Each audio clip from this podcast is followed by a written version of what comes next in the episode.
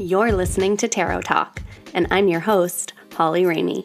I'm going to serve you some practical magic and give you tips and tools to bring the mystical into your everyday life. Hi, everyone. Welcome to episode number 31 of Tarot Talk. I'm your host, Holly Ramey, and I'm super excited to be sitting down today with Anais of Mystical Mandrake Root. Um, if you didn't listen, she was on episode 21, which was featured back in January, which was also during eclipse season. So we are following up with another special eclipse episode. And in this episode, we're going to talk about um, Anais's work as a doing ancestral and past life reading. Um, and if you want to get a little more info about her, you can definitely go back and listen um, because she does amazing work with astrology and tarot, and she makes magical things, and you can look into all of that. Welcome, Anais. Thank you for having me again. You're welcome. On another eclipse season. I know. Before we jump in, actually, how is it going? Because you're in New York, right? Yeah. Yeah. How's, how's the energy been there? It's it's been something else. I mean, you know, the thing is I'm born and bred in New York, so you know, I, I was born here, grew up here. Um, so it's kind of it's a little crazy madness, but also too, I mean, growing up, I grew up in the South Bronx, was born in the 80s. So, you know, I, have heard and seen my fair share of uh, New York City wildness. And yeah. Yeah, it's kind of crazy. It's a little bit of a crazy time here. Yeah. And uh, I will tell you one thing, I'm really missing some nature though. Like, yeah. I I went in to pick up my stepsons in Brooklyn just a few weeks ago, and it was eerie driving down Canal Street and seeing every shop boarded up and it's so weird. quiet. It is it's like there's like this kind of eerie quiet in the air and you know i guess to clarify like i don't mean crazy like you know like any kind of weird apocalypse thing, but more like there's a weird quiet and, mm. you know, um, things are closed. And, you know, for a city that's always busy and everything's always happening, for that kind of eeriness to be like kind of cast upon it, it's very odd. It's mm. odd. Yeah. Do you feel like that's affected um, the work that you do in the city at all?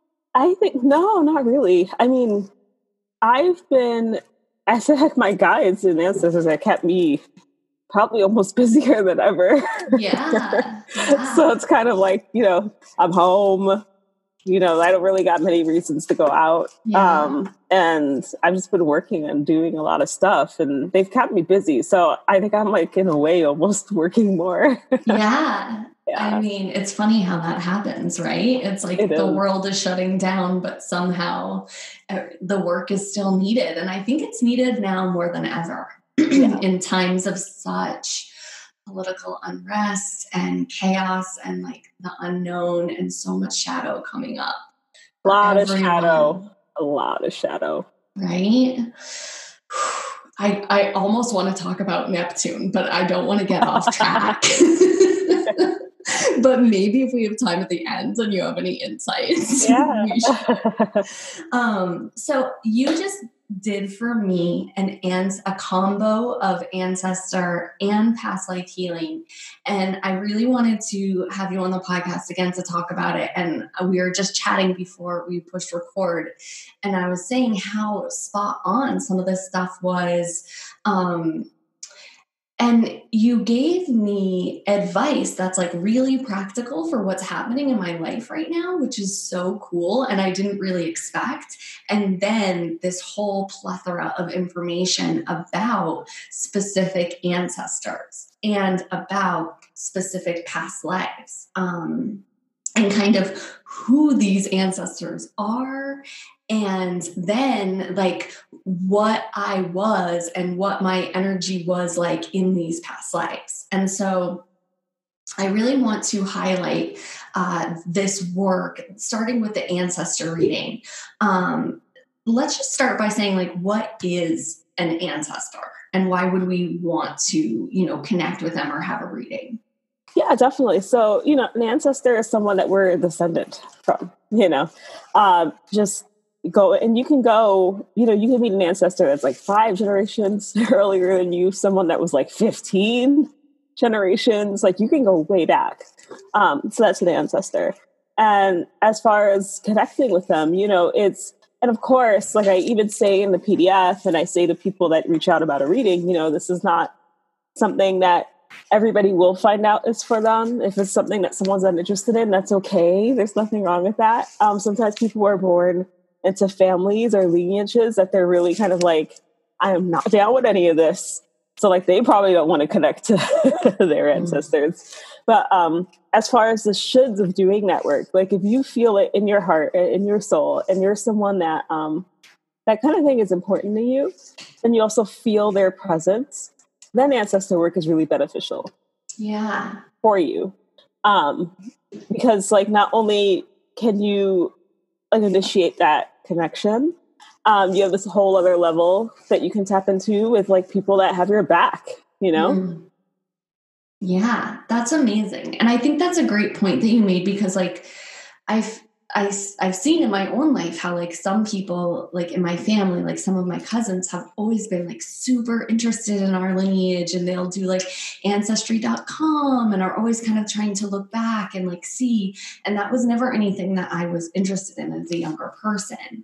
Um, and it wasn't until now in the last few years through like um, more like gardening and cooking and developing my practice and like connection to earth energy and like herbalism that I've started to become interested in mm-hmm. ancestry. And so it's not something that I was like kind of innately drawn to. Um, and I, I think there is like a different energy um, or timing for everyone.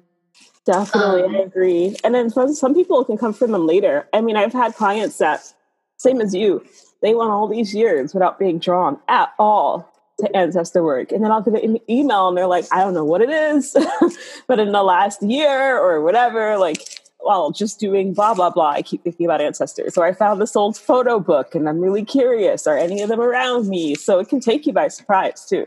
Yeah. Yeah, totally. And I was wondering, like, if you don't know anything about your lineage and maybe you're even a person who like doesn't even know who their parents or who their grandparents or anything about their their ancestors on either side um, can you still do readings for them even if they have no knowledge of their genealogy or anything like that? Yeah definitely still can. So um, in the process of the whole consultation process asking questions because as a lot of you know already, that's what I do before I choose who I'll work with. Um, during that process, I'll also ask a little information, you know, like, what do you know? But if someone doesn't know anything, or you know, they're adopted, or their parents are in their aren't in their life, you can still get a reading done. Um, you know, because it's like the way that it's done is, you know, I my ancestors work really closely with me and then they help me kind of like if you can imagine enter that gate of where i'm going to go get that knowledge and everything like that so even if you are someone who doesn't have your parents or anything like that i still can do the reading mm-hmm. um, you don't have to have like that you know connection like in your life when you yeah. reach out and do the reading um, so yes you could okay. a person could still get one and yeah like you said too even if they don't know anything about um, their lineage because they'll it's almost like they'll kind of go and retrieve the ones that do want to share with me. Mm-hmm. and they'll come they'll come either way whether you know where they were from or not you know? So it could almost be like an, an initiation into ancestor work is having a reading with you. And then from there you can kind of decide if you want to dive deeper exactly it. and yeah i love that description. That's how i think about it too. And I have a follow up PDF that I send people about advice on how to continue the work if you want. Um, and even in there, I tell them, you know, like I'm, I'm kind of like ushering you into the space, you know, like I'm at the gate with you. This reading is an introduction. Mm. Um, you choose what you want to do after that. Yeah. it's like it's your path to walk after that. I'm not with you for the rest of the path, but I, I walk you to the door. And like, mm-hmm. that's what the reading is. I love that metaphor. And by the way, for the listeners, the PDF that you give is so detailed and informative and gives so, so many resources on ancestral work and how to do it. And just like it made me feel really confident that this was something I could do because it's always felt um, kind of like out of my reach in a way. Um, and again, not something I was connected to earlier in life. So just having that information so clear and broken down and detailed, and like, oh yeah, this is available. Like I can do this. So thank, thank you for you. that. that was a that was a really uh, well, what was it? I had a I wrote all those last year when I had um, a Capricorn moon, and that cap for my solar return, and that that created those PDFs that I have that I send everybody. Bless the Capricorn moon that I had for 12 yeah. that earth energy. Yeah. pulling you down. Um, so I was wondering if you could explain a little bit about like your process of entering into this work. Like what led you to work with your own ancestors? Did you always feel their presence from a young age? And how did you kind of learn how to um, connect to them and then to be able to connect to and call in those of others? Yeah, definitely. So for me, it was something that I always felt um, from really early on even though I didn't really kind of know how to phrase it or what it was, you know, I always felt it. And, uh, you know, I always kind of, I didn't have an ancestor altar or anything like that, but they were always present and they were always there. And um, as far as when I officially started the work, I think it just started. you know, it was almost like I felt like all my ancestors were just like sick of it. They were like, "She's taking too long." like, it's just like they just like threw me into it. Um, but even when I did, I think this was like ten years ago or something. Um, I did this healing session with something that was also combined with Akashic records, and um, through that session, I learned from the the person was telling me, you know, like you're the person that is like, you know, there are people and generations that kind of like initiate ancestral healing and everything like that because they also are carrying a lot of it from their lineage, even if they don't know. And it was like you're that person. Mm-hmm. Um, and it was like, oh wow, okay. um, so then the work just started, and um, let's see, I think I lost your other question. Let's see. So that's how it started. Yeah. a reminder. And then I was asking like where you kind of learned how to connect to them. Okay. And how then you uh, turn that into connecting to other people's ancestors too. Okay, perfect. Thank you for the reminder. Yeah. so I think for me, um, one of the main things is they would come through dreams and stuff. And then, kind of just as an experiment one day, I pulled out a tarot deck and was kind of like, okay, talk to me through this. mm. And then that just stuck. Like it's, you know, I even have special, like I have um, special decks that I use for this. And my shelf was full of like 33 tarot decks or something crazy. And there's 10 of them that I use for ancestor stuff. So the tarot is how that came about. And that that's like their chosen mode of communicating with me.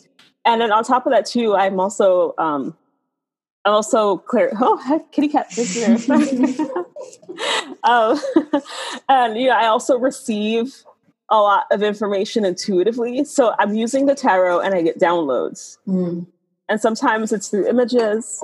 Um, sometimes it's through uh, feelings. You know, I'll like feel something. Mm-hmm. Like when I mm-hmm. did when I did yours.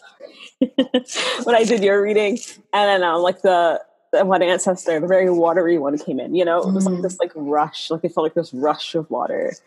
And then I also felt like uh you know, I could tell that regal energy that she had because I was sitting there and I felt the water, but then also I felt like almost like somebody was like, sit up, you know, like a like a straightening of the shoulders. and I was like, oh wow, okay, high priestess. Like I I feel what your vibe is. Yeah. Um, so all of that is how I get information okay. through the tarot, which is my main tool. mm. as far as working for other people, um, it started with I would I had like friends that would ask, mm. and I did it for them.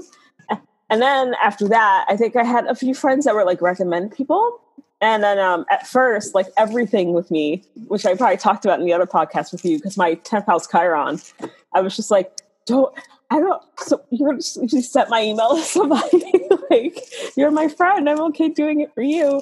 Um, and then, yeah, from there, it just kind of blossomed. And especially this year, I have to say, like 70% of the readings I'm doing for people this year have been um, the ancestor readings. Wow. I think people are really starting to, I don't know, I feel like, or at least for me personally, this stronger connection to earth energy. And I don't know if maybe it's even sparked by the pandemic and slowing down and planting a garden and kind of doing these things. But I mm-hmm. do and maybe it's also because I very much connect um, root chakra, that earth energy to ancestry and like our roots. Um, Me too. Yeah.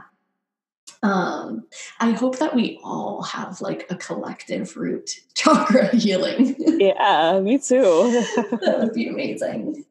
Um, so the one thing that I noticed in um, the reading that you spoke about was protection. And specifically for me the card that you pulled as like a general card for um, just like a message from my ancestors was the seven of wands. And if you don't know that image it is a woman and she's like holding a wand in front of her. And it's kind of like is she um, about to fight? Is she in this defensive stance? You know it is this very protective stance. Um, and you know it's also about like using our inner fire to mm-hmm. stand strong. And um, it had a really beautiful message.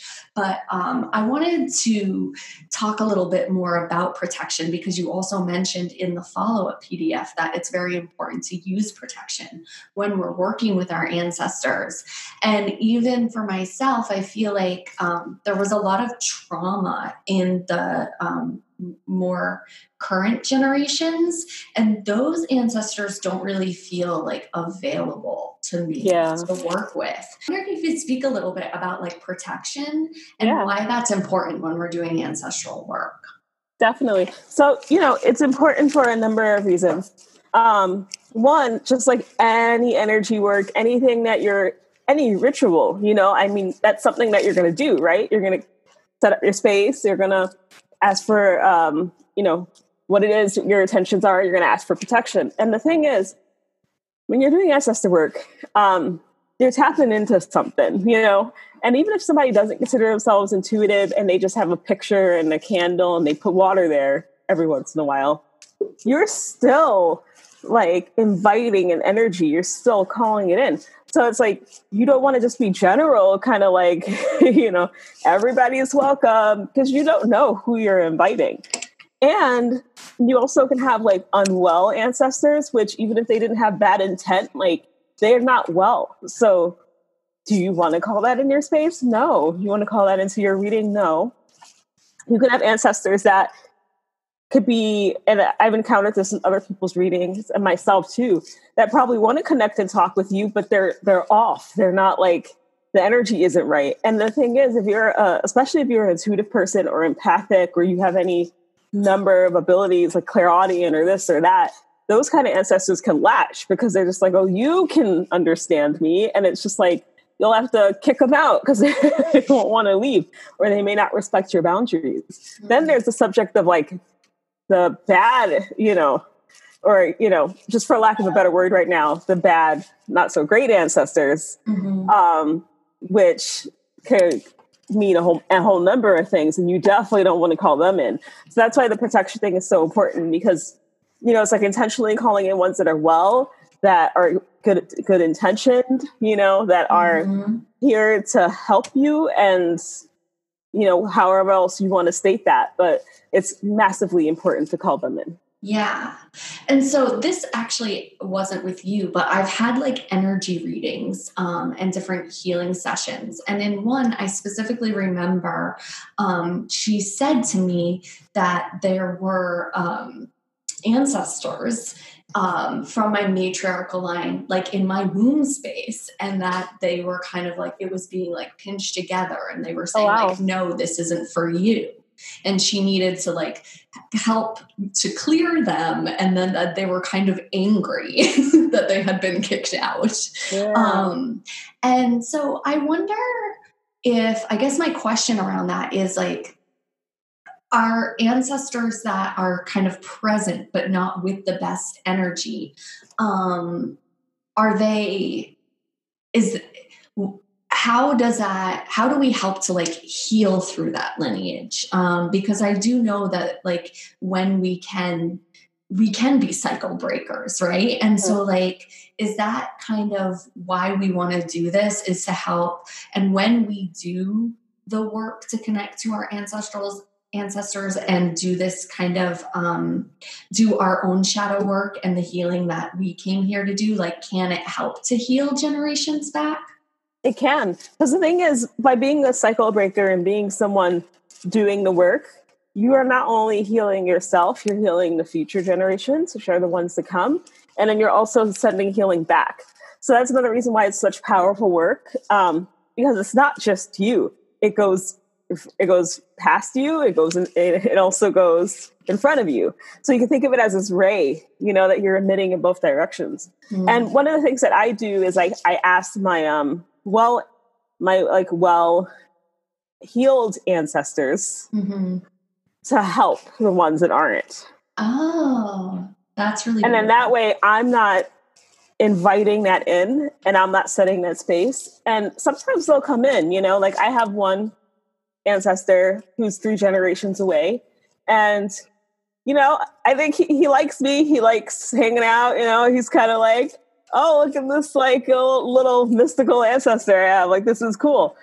But I don't love his vibe. I don't love his energy. I'm not a big mm-hmm. fan. So whenever he comes in, because he'll visit, I'm just like, I'm sorry. Like, I, I need you to go. Like, this mm-hmm. is my mm-hmm. space. This is not like, I hope you continue to heal. And whenever he does come to, and I know some stuff about his life now, I'm just like, you know, I hope you continue to heal because you're mm. you're not there yet.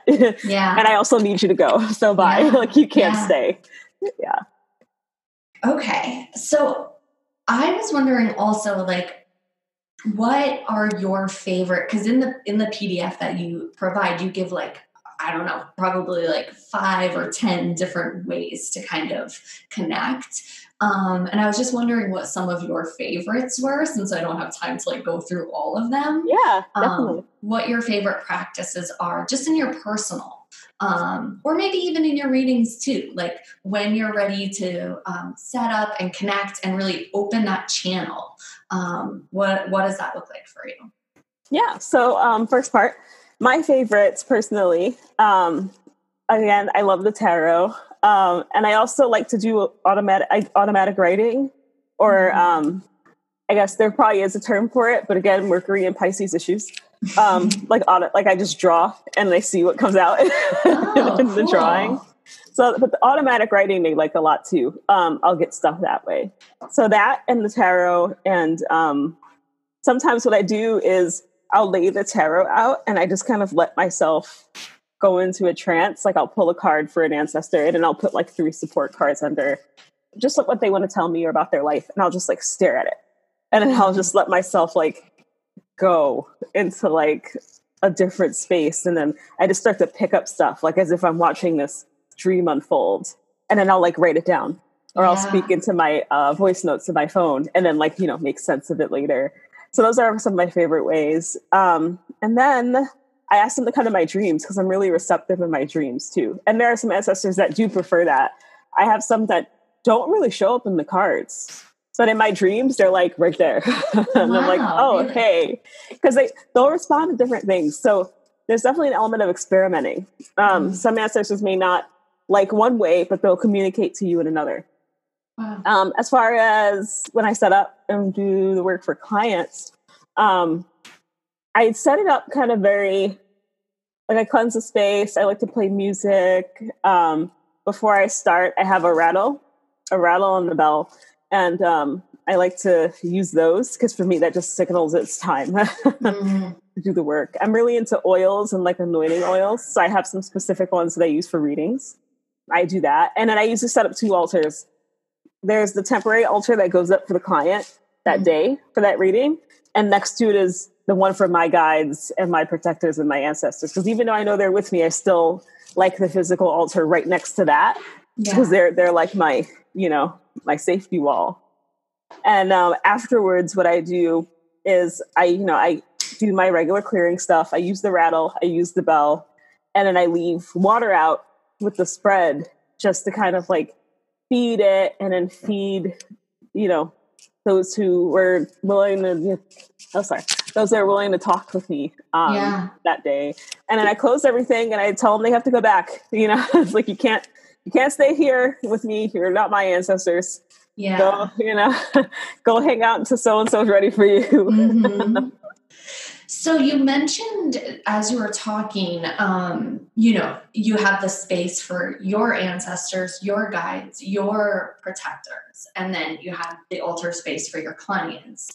Um, how do you or do you know when you're opening your space and kind of calling in your support? Do you know always like who is who? like, are you like, okay, these are my ancestors, these are my spirit guides, these are, you know, does is there like a, a delineation um between them? There is. Clear for yeah. you? It is. Um, luckily, because I know that that can be confusing. mm-hmm. um, but luckily, I I know who mine are.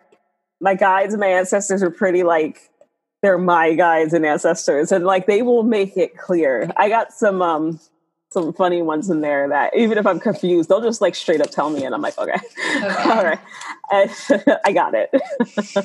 and then if and other people's, um, I feel it's like a, even though I can't put it in words, I do I can feel the difference. Like I okay. know it's not mine, because um, sometimes even when I'm setting up, depending on how excited a person's ancestor is to talk to me, like I won't be done yet. And then they're just like, hey. And I'm like, I'm not ready.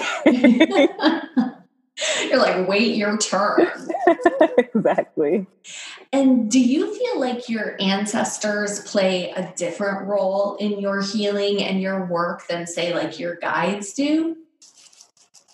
Um, I would probably say yes. Now, yes. Uh, before, if you asked me this a year ago, um, I would probably say no.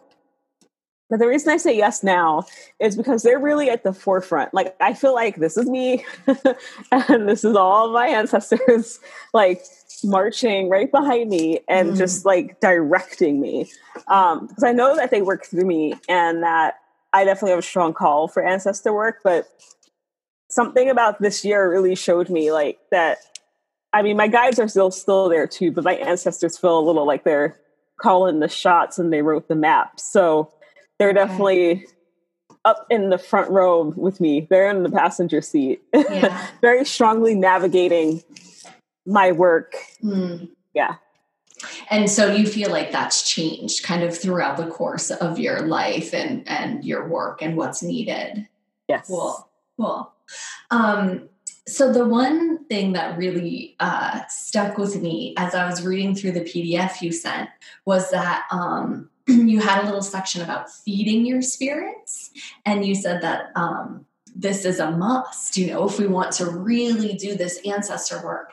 And I, I felt a little bad because I've called in my ancestors uh, more and more over the last few years to help me with, you know, when I open channels for Reiki and Tarot, and um, I've never fed them. so I was wondering if you could tell me about this practice and like, um, where it comes from or you know what what what to feed them and and how to know. Yeah. So the answer on that i'll have to keep really simple because it depends so much on your lineage. It depends so much on your culture where you come from all of that. Mm. um, and i never want to like misrepresentation mis you know what i mean? Something. Yeah.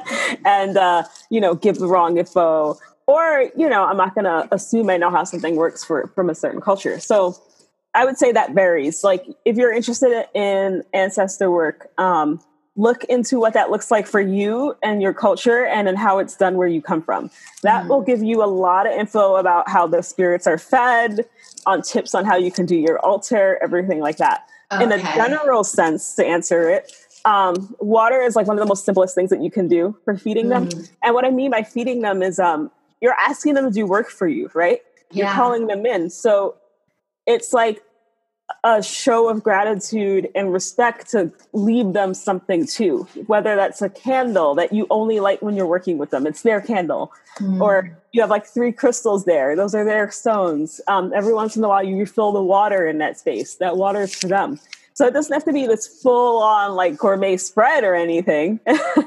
so I don't have to like cook eggs every yeah. morning. exactly. And some people do, you know, so that's yeah. what I mean about it being so varied. Like some people put plates of food. Um, I don't really do that. Like mine, like a lot of that old school general stuff. Like I don't smoke at all, but I have um, ancestors that really like tobacco. So I buy it and I leave it on the altar. Mm-hmm. Um, I leave water and I leave I leave alcohol spirits, you know, mm-hmm. and I mm-hmm. leave coffee. Those are like four of their favorite rotating things. Mm. That's really interesting because um, my mentor trained with shamans in South America. And a lot of the practices that were taught to me um, when it comes to doing um, Reiki and, and healing work and building altars were similar. Like I was taught to always light candles and um, put different crystals and different herbs and um, leave offerings of tobacco and things mm-hmm. as a gift of gratitude to the earth. Um, and so, in a way, maybe I was feeding my spirits. I think you were. Even though I didn't connect it directly to ancestors, I connected it to offering these things back to mother but isn't mother yeah. a representation of our all of our mothers? It is definitely. I mean you're probably already doing it indirectly you know? Yeah yeah. So cool. Um okay so i wanted to to pivot a little bit into the past life work that you did and specifically for me, the past life reading was again like spot on in so many ways. And it was also surprising that you were able to like um really hone in on these like characteristics of each past life and like how in that past life I kind of moved through the world and what my main lessons were.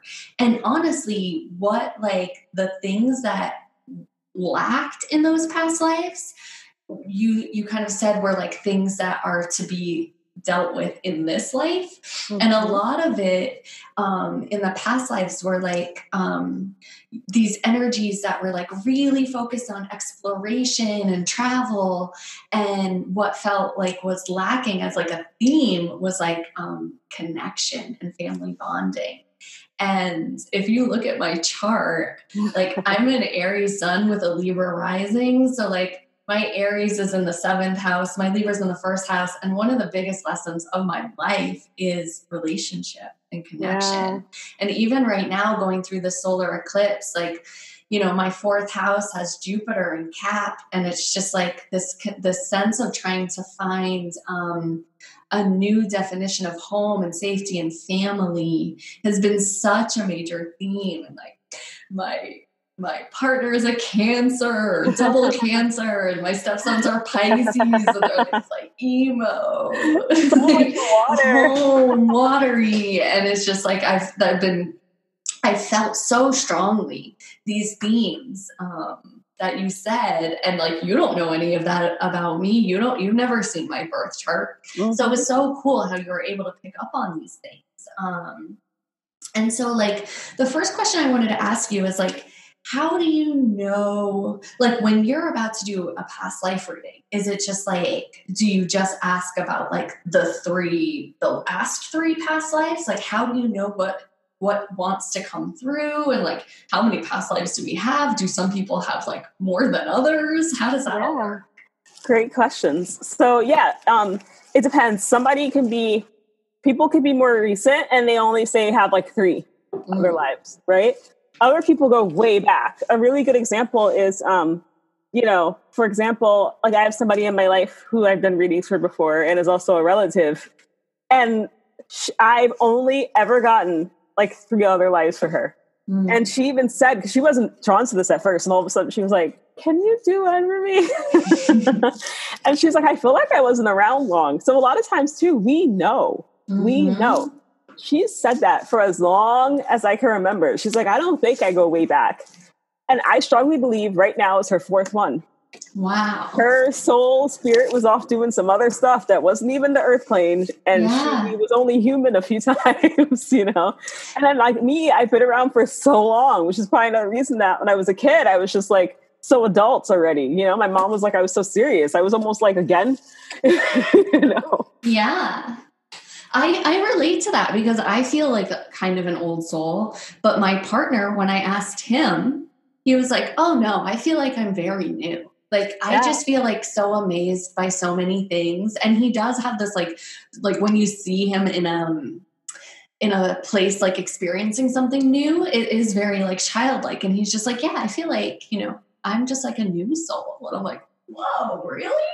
I know it's so interesting, right? Like how different that could be. So it's like there's people like that, or people like you and me uh, especially now having done your reading, that we have old energy. Like we've been around for a long time. And then there are people in between. Mm. So it really varies. Um, and then as far as setting up the space and how many lives come in, I've noticed consistently that Max, my ancestors, because they work so closely with me, will kind of cap it at three mm. in the reading. Okay. Which is also good because it's a lot of work yeah. and, and like dropping in and like they will seriously stop it at three. If I'm being stubborn, and I think there might be a fourth, and I'm like, let me ask. Like it's like the card deck will like not let me take a card. It'll just be done. Um, so I'm sure in a session somebody could maybe have a fourth sneak in, but then also, you know, the three feels right. Yeah. There are some people I've done ancestor readings for that only two. Yeah. Came up or one and then the whole reading was focused on that one. And then there's you where you know i got the three so it yeah. depends. Yeah. That's so cool. And i wonder like i imagine it must be that like some past lives like have more to offer us than others. Um and that's kind of leading into my next question which is like how how does knowing that information kind of help us in our current life so, um, one of the benefits about that, and th- what helps too, is the way I do the readings. So, what I ask when I go in is, um, this is why I ask the client, the sorry, the client questions. Mm-hmm. um, so I know, okay, what's on your mind now? What what draws you to get this reading? Because you were drawn to it for a reason. And then I only ask about lives that have to do with that question, that have to do with what drew you to the reading with me. Mm. Um, and in that way, it's not just filled with a bunch of random, like you were a dancer once. Like, what does a life as a dancer have to do with what you're asking? Yeah. So it's all very intentional. Um, so it's like when you leave the reading and you have those lives, um, they came up for a specific reason. They have to do with why you wanted the reading. So, you know, you can take that information and like sit with it, explore it more. Like, okay, well, this was a past life thing. Maybe somebody just needed a confirmation and they're like, this is where it comes from. I'm not making this up. I don't want to carry this cycle again because it showed up in two of my past lives. Like, mm. no more with this. Or yeah. if there was something lacking in those lives, and it's like, okay, I'm really going to make an effort in this life to have, like, say, in the sense of an explorer like you, right? Like with all the traveling and moving around you did, and like having these like solo lives. Um, it's like I do want like relationship and family and all of this. And then that fiery urge in my soul to just like go explore. I've always been like that. so mm-hmm. that's why mm-hmm. that's there. But I made a promise to myself to root in this life. This life yeah. is about having the root. So it also could be a reminder for people. Um, and then beyond that, I just think it can help people in a lot of ways. It's just they have to be open to what it means for them to find the ways yeah that it'll help them because i can only do so much by offering it and giving it and then it's up to the person from there to be like how can i use this yeah totally. And i feel like that's like a lot of the work that that we do right? Is like is. i can only take you so far but yeah. like here's the medicine. You go take it every day. Exactly. make sure it's the right dosage for you. All of that right? Exactly. Um the other thing I noticed is that you offered like such a plethora of information in like crystals and herbs and oils and different ways, um, just using them as like tools to connect to both our ancestors and our past lives. And I was just wondering a little bit about like how you learned through that and like um, just how these tools kind of help us uh, connect to these different areas. Yeah, definitely. So for me, um, I've always been someone that uses a lot of different little things and I create one thing out of it. It's like mystical magic root. Like I described it before, it's a branches of a lot of different things that come together, and the tree is mystical magic root. Mm. So I do that in my work too. So it's never just tarot. Like I have crystals on the table. I wipe the table down with a special oil before I read. Like it's a bunch of little parts that make up the whole. So that's why in the PDF, when I give advice on either like past life work or ancestor work, naturally, because me being me, I include crystals for it, oils for it, all of this because that's who I am. Mm. Um, and it's information, of course, somebody could choose to use or not use. If someone's not into stones, they could totally skip that section, mm. but it's there as an option. Um, because I find in my work, not only do I use this stuff, but I feel like it helps just build the vibe. It helps you really tap in, you know, like having the stone that you use only for when you do past life stuff or only ancestor stuff it can really tap you in like you can hold it and just drop in you know? So i think those extra things um, can really increase the ability of a person to feel connected to the work if they choose to use them. Yeah. And i love too that like crystals and herbs are earth energy. And yes. you know just further connecting us to that root chakra and like the earth just giving us those tools that like as an offering. Um okay this has been so amazing. Um i always love having you on the podcast. If you guys are interested in readings um i highly recommend the ancestral and the past life. It's such a detailed look at um things that you may not have thought about or um, been connected to, but then it just for me really helped to put some connect some dots and like bringing up some themes that have been currently in my life and um, really just like reinforcing some information that I had a question about or that was I was maybe procrastinating a little bit on. And I feel like those guides were just like here you go. Like if you were it'll happen like that yeah. we'll get and stuff even, sometimes yeah. that we're, we're not ready to see or we're like oh all right you're gonna tell me about that? Okay. Even like well because i didn't have a, a, lot of questions about past life stuff. And um, i was just like you know what? I'll just throw this in there because i've been to india four times and i've always felt so connected. So i was like did i ever live there in a past life? You pulled this card about that was called zen. And um, it was a past life in which I lived in Asia or India somewhere and um, was like practice Zen Buddhism. And that was the first book I ever read. That was a spiritual book at 16 that like initiated me into the work that I do now. So that was just so reassuring and reaffirming. And it really just like made my heart feel really happy when I saw that. Um, I was happy for you. I pulled that card. I was like, yes. yeah. And even some of the symbols, like you use this beautiful deck called Modern Witch. And um, I often have a mermaid come up in when I do Reiki sessions. And when I saw that Queen of Cups and she had a mermaid on her chair, mm-hmm. um, and my friend Rebecca, who I do Reiki with, will always say, like, you had this strong mermaid energy, and she like helped you deal with these emotional issues and like swim strongly down to the bottom of the ocean and clear. And I'm like, that's her. yeah. so just little things like that that were so like reassuring. And I think it's also so so beautiful to just know that like we have support. It is. I agree. know? Even um even when we feel like we don't have support like in the moment that it's there and it's around us and it's available Um, yeah. So thank you so much for doing work like this. That really helps like bridge the gap um, and and and allows us to feel more supported and more clear and um, just more nourished. It was really nourishing.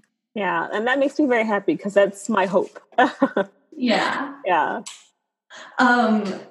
So, can you t- two minutes? Can yeah. you tell us a little bit about um it doesn't have to be Neptune. I've been feeling just like so connected to dream work right now and really feeling the shadow kind of work coming up in the collective.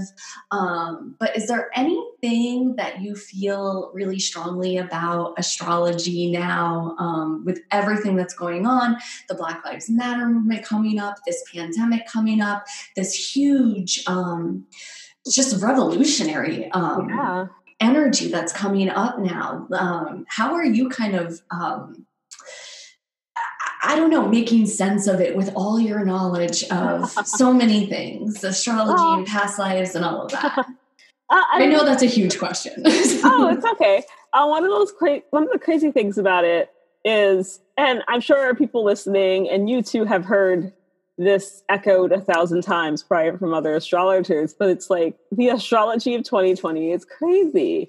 And like even if we were looking at it or expecting it, like, you know, I remember looking at everything coming up and like keeping an eye on 2020 astrology last year. And I was like, what is going to happen? Because that is wild.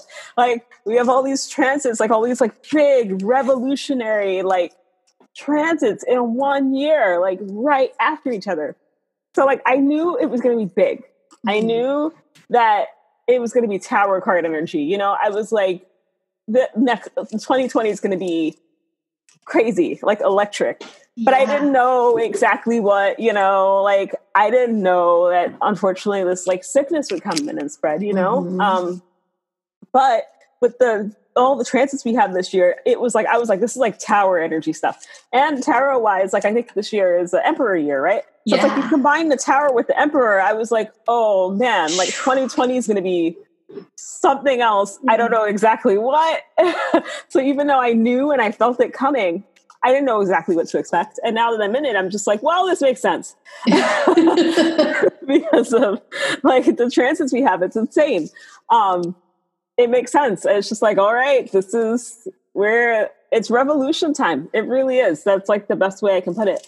And um, another reason too that I think I've always, ancestor work is always important, but even more important now because especially as somebody that is in a time like this, and it's like we've had ancestors that have had to survive only having like bread to eat for like mm. months or beans, you know, or like barely survived their barely, barely made it on the trip alive to go start a new life somewhere else.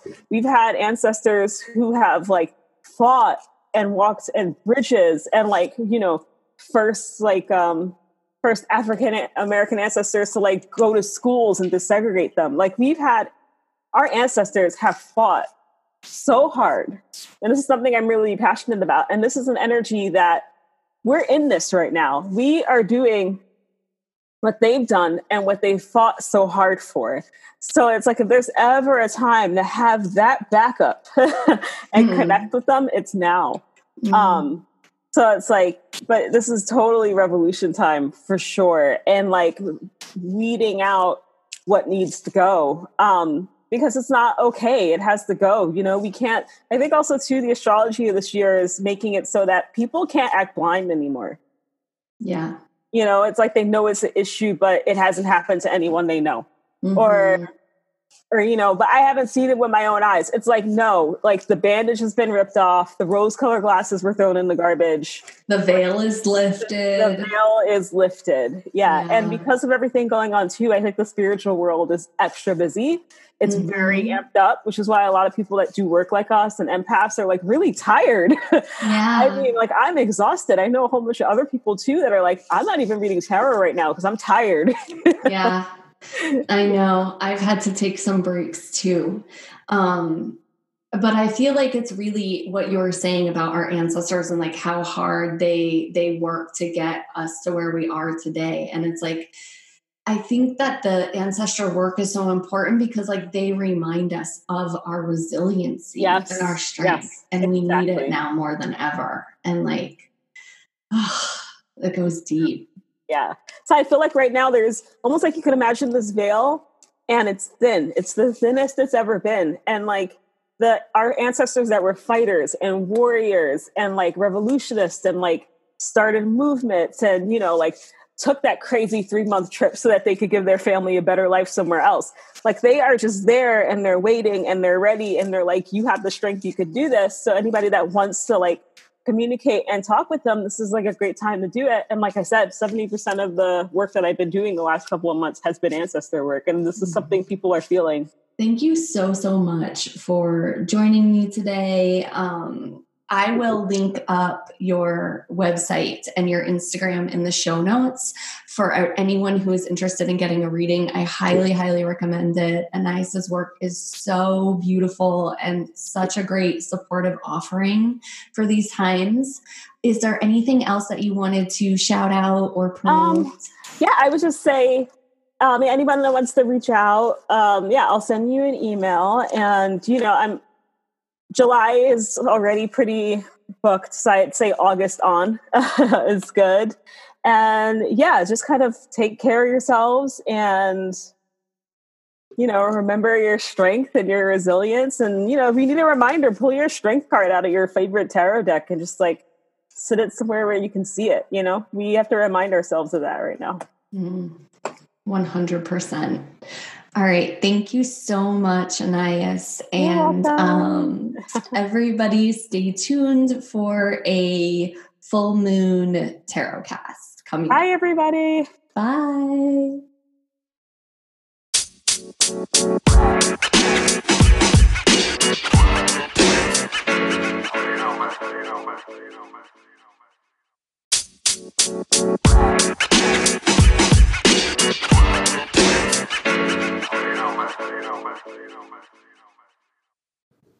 Hi, everyone. This is the second portion of the show where we're going to explore a tarot forecast for the upcoming lunar eclipse. We're having a full moon in Capricorn on early, early in the morning on Sunday, July 5th, or you might see July 4th if you are on the West Coast. So, lunar eclipses always happen on full moons, and this is the third eclipse that we're having in the last two months. And this eclipse will close out the eclipse season for the next six months and giving us a little bit of a break um, from that heavy intensity and like really transformative energy of an eclipse. And what we look at with lunar eclipses are what is being released, what is being transformed. Um, and eclipse season is a time that generally is associated with a lot of intensity, with a lot of turbulence, um, and with the bringing up and kind of lighting up of any shadow or any themes that are ready, right, to be released. And so I always recommend during eclipse season, rather than doing intense spell work or manifestation, um, just taking it easy and kind of going with the flow, trying to be really grounded and really present with whatever is coming up for you. You might have trouble sleeping. You might feel really mentally or emotionally or even physically exhausted during eclipse time, right? Because eclipses, like I said, tend to bring a bit of intensity with them. So if you have been feeling really off or really tired or unable to sleep, it could very much be the eclipse, right? We can think of eclipses like um, really intense full moons in that they can really heighten the energy around us. And this eclipse is the final eclipse of an entire series of eclipses that happened on the Cancer Capricorn axis. So this started back in July of 2018. And so we may be closing out any themes that really started to come up for us around this time. Now, Capricorn is an earth sign. And it's also a cardinal sign. So it initiates action in its suit in order to accomplish great feats. And Capricorn is really our ability to use our resources in order to climb any mountain, right? The Capricorn is the goat, right? And so it can climb to great heights. And I, I think about like a lot of, um, success and stability when it comes to Capricorn. Capricorn is really, really great energy for building things that are strong and stable, for highlighting our roles in the public, right? And it's also, we're going to look at the 10th house, um, which is about our career and our public roles.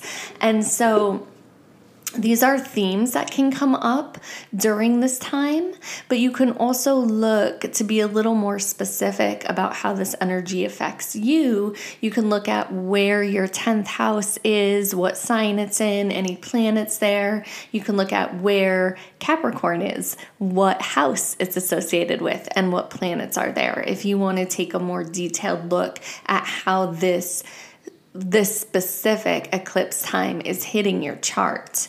Okay, you guys, so just taking all of that into consideration and thinking about reflecting back on what has come to be for you over the last few years since July of 2018. What themes in your life have been presented related to Capricorn themes, this earth energy, our resources, our structure, our stability.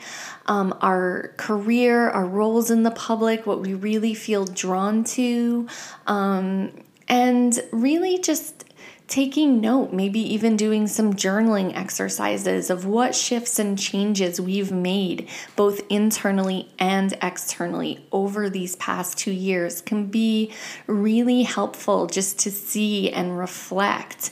Um, because the next time we come to eclipse season, it's going to be in a different axis. So it's going to shift roles out of cap out of Cancer and Capricorn. So we're really shoring up and um, finishing out these themes. Okay, you guys. So, uh, like I said, I don't do a lot of manifestation or spell work or ritual work during this time.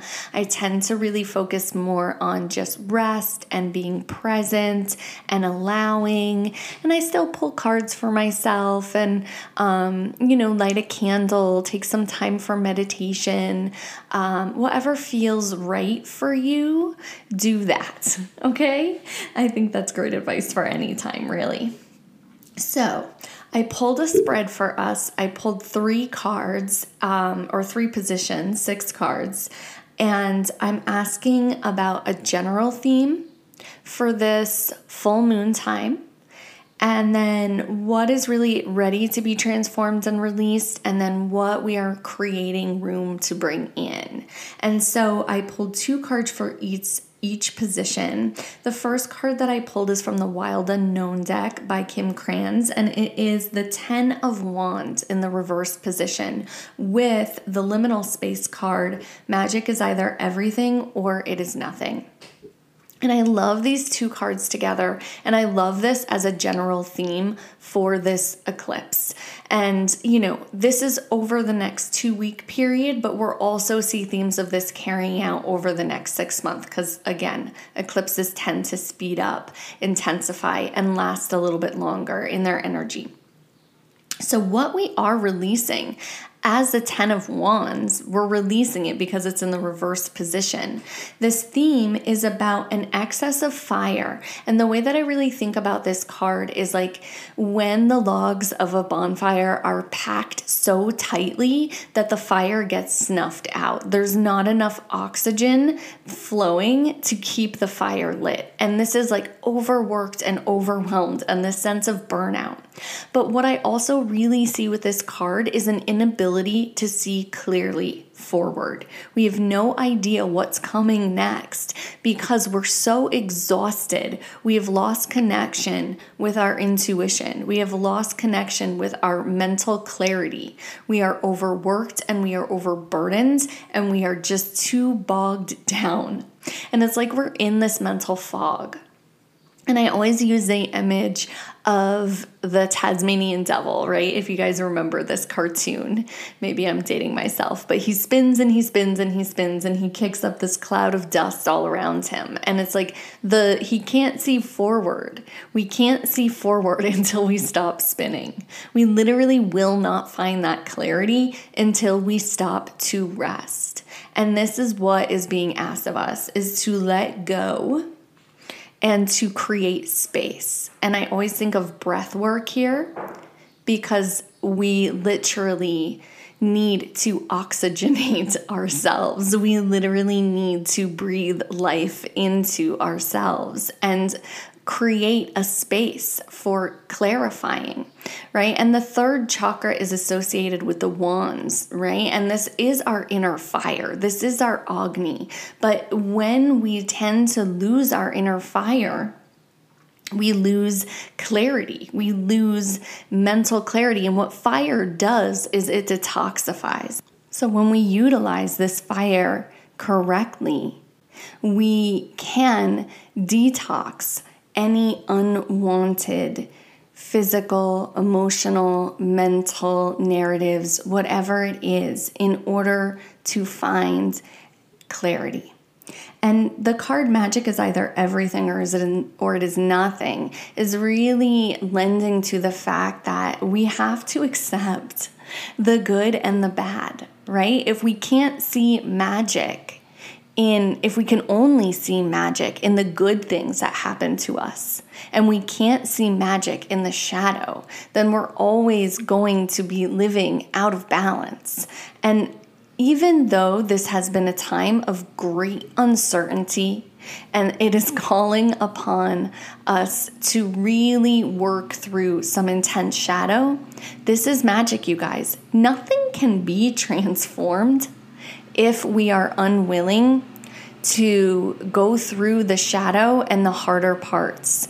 Nothing can be changed if we are unwilling to actually get out of our comfort zone and do the things that we've been maybe afraid to do.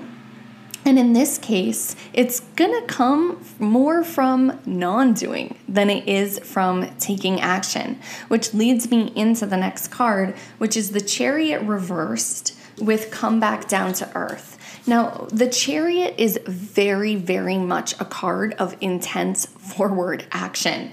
And the, the chariot has a pentacle. He has a moon on his forehead in this wild unknown deck. It's a horse running forward and the sun above him. And it is this huge push forward. And this card, the chariot, is associated with Cancer energy, which is the opposite of Capricorn, right? And so we're working on this axis again.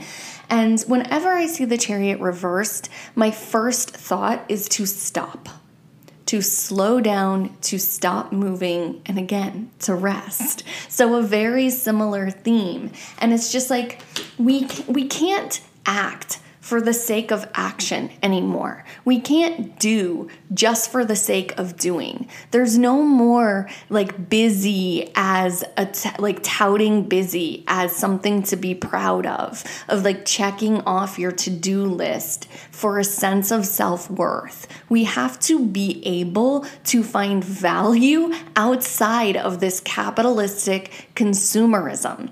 We have to be able to find and figure out who we are when we're not doing anything, when we're not accomplishing anything, when we're not succeeding at our outward goals. If we really want to find that deep sense of stability that's available to us in earth energy, we've got to come back down to earth right? We have to reestablish a connection with earth energy because we've been so fucking busy doing and being and succeeding and moving from one thing to the next to the next to the next that we've forgotten who we are. We've forgotten where we come from. We have lost our connection to our roots, to our ancestors, to even the fucking food that we eat, right? We buy it in a grocery store. We have no idea where it comes from.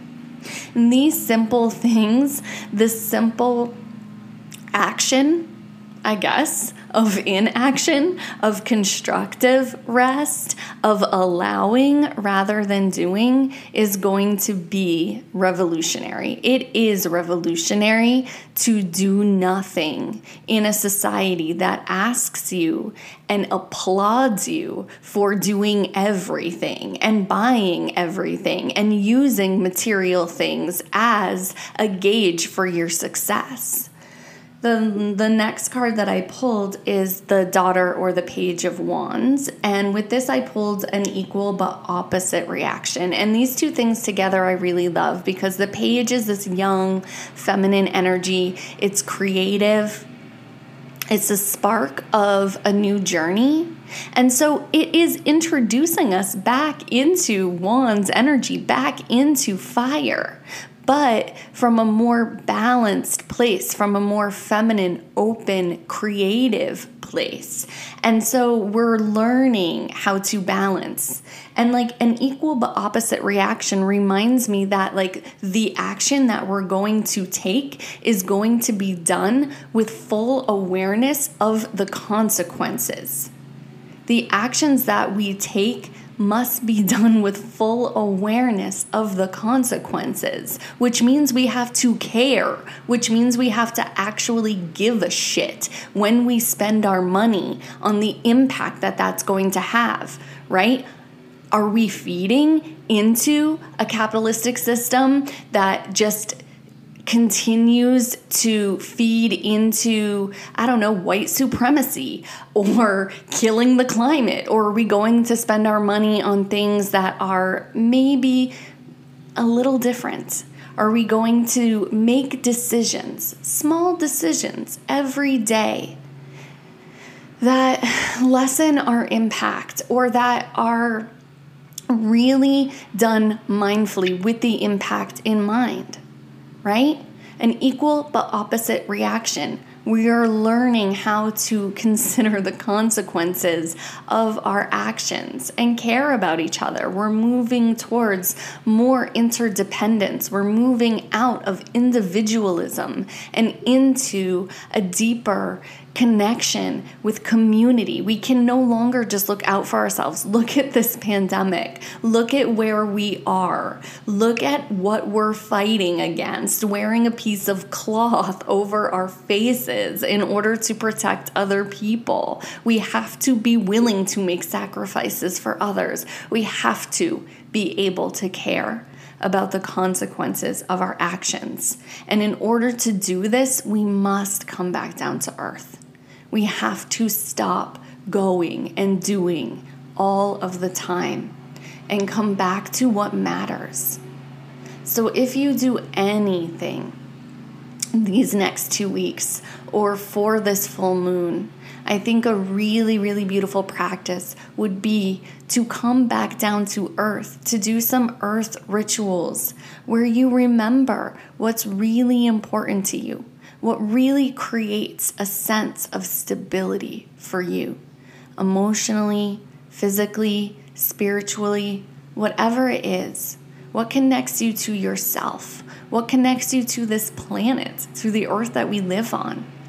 Some of my favorite earth rituals are just being outside in nature, gardening, whether it's outside in a garden or just even indoors with your plants or potted plants or herbs, making some delicious foods, making herbal medicines, making tea, using herbs or crystals or oils in a ritual bath, um, taking care of my physical body, whether with massage or doing some kind of movement that feels really physically nourishing. Remember, earth energy has to do with our physical body, with our sense of security, of safety. It connects us to our ancestors, to our family, to our roots. And so, where do you feel overworked, overburdened, overwhelmed? And how can you give yourself support on a very, very physical level? Okay, you guys, I really love these cards for us. I really have hope for all of us and for the changes that we're making as a society. I know they're so hard. I know it's been so overwhelming. Take some time to rest and to nourish. And I hope that you have an easy or a grounded, or maybe not, lunar eclipse, because we all know how this can be. But know that I'm here with you. And I really appreciate you taking the time to listen to this podcast. I hope you find it helpful. If you do, please share in any way you can or support. All the info for that is in the show notes. And I look forward to speaking with you soon. Take care.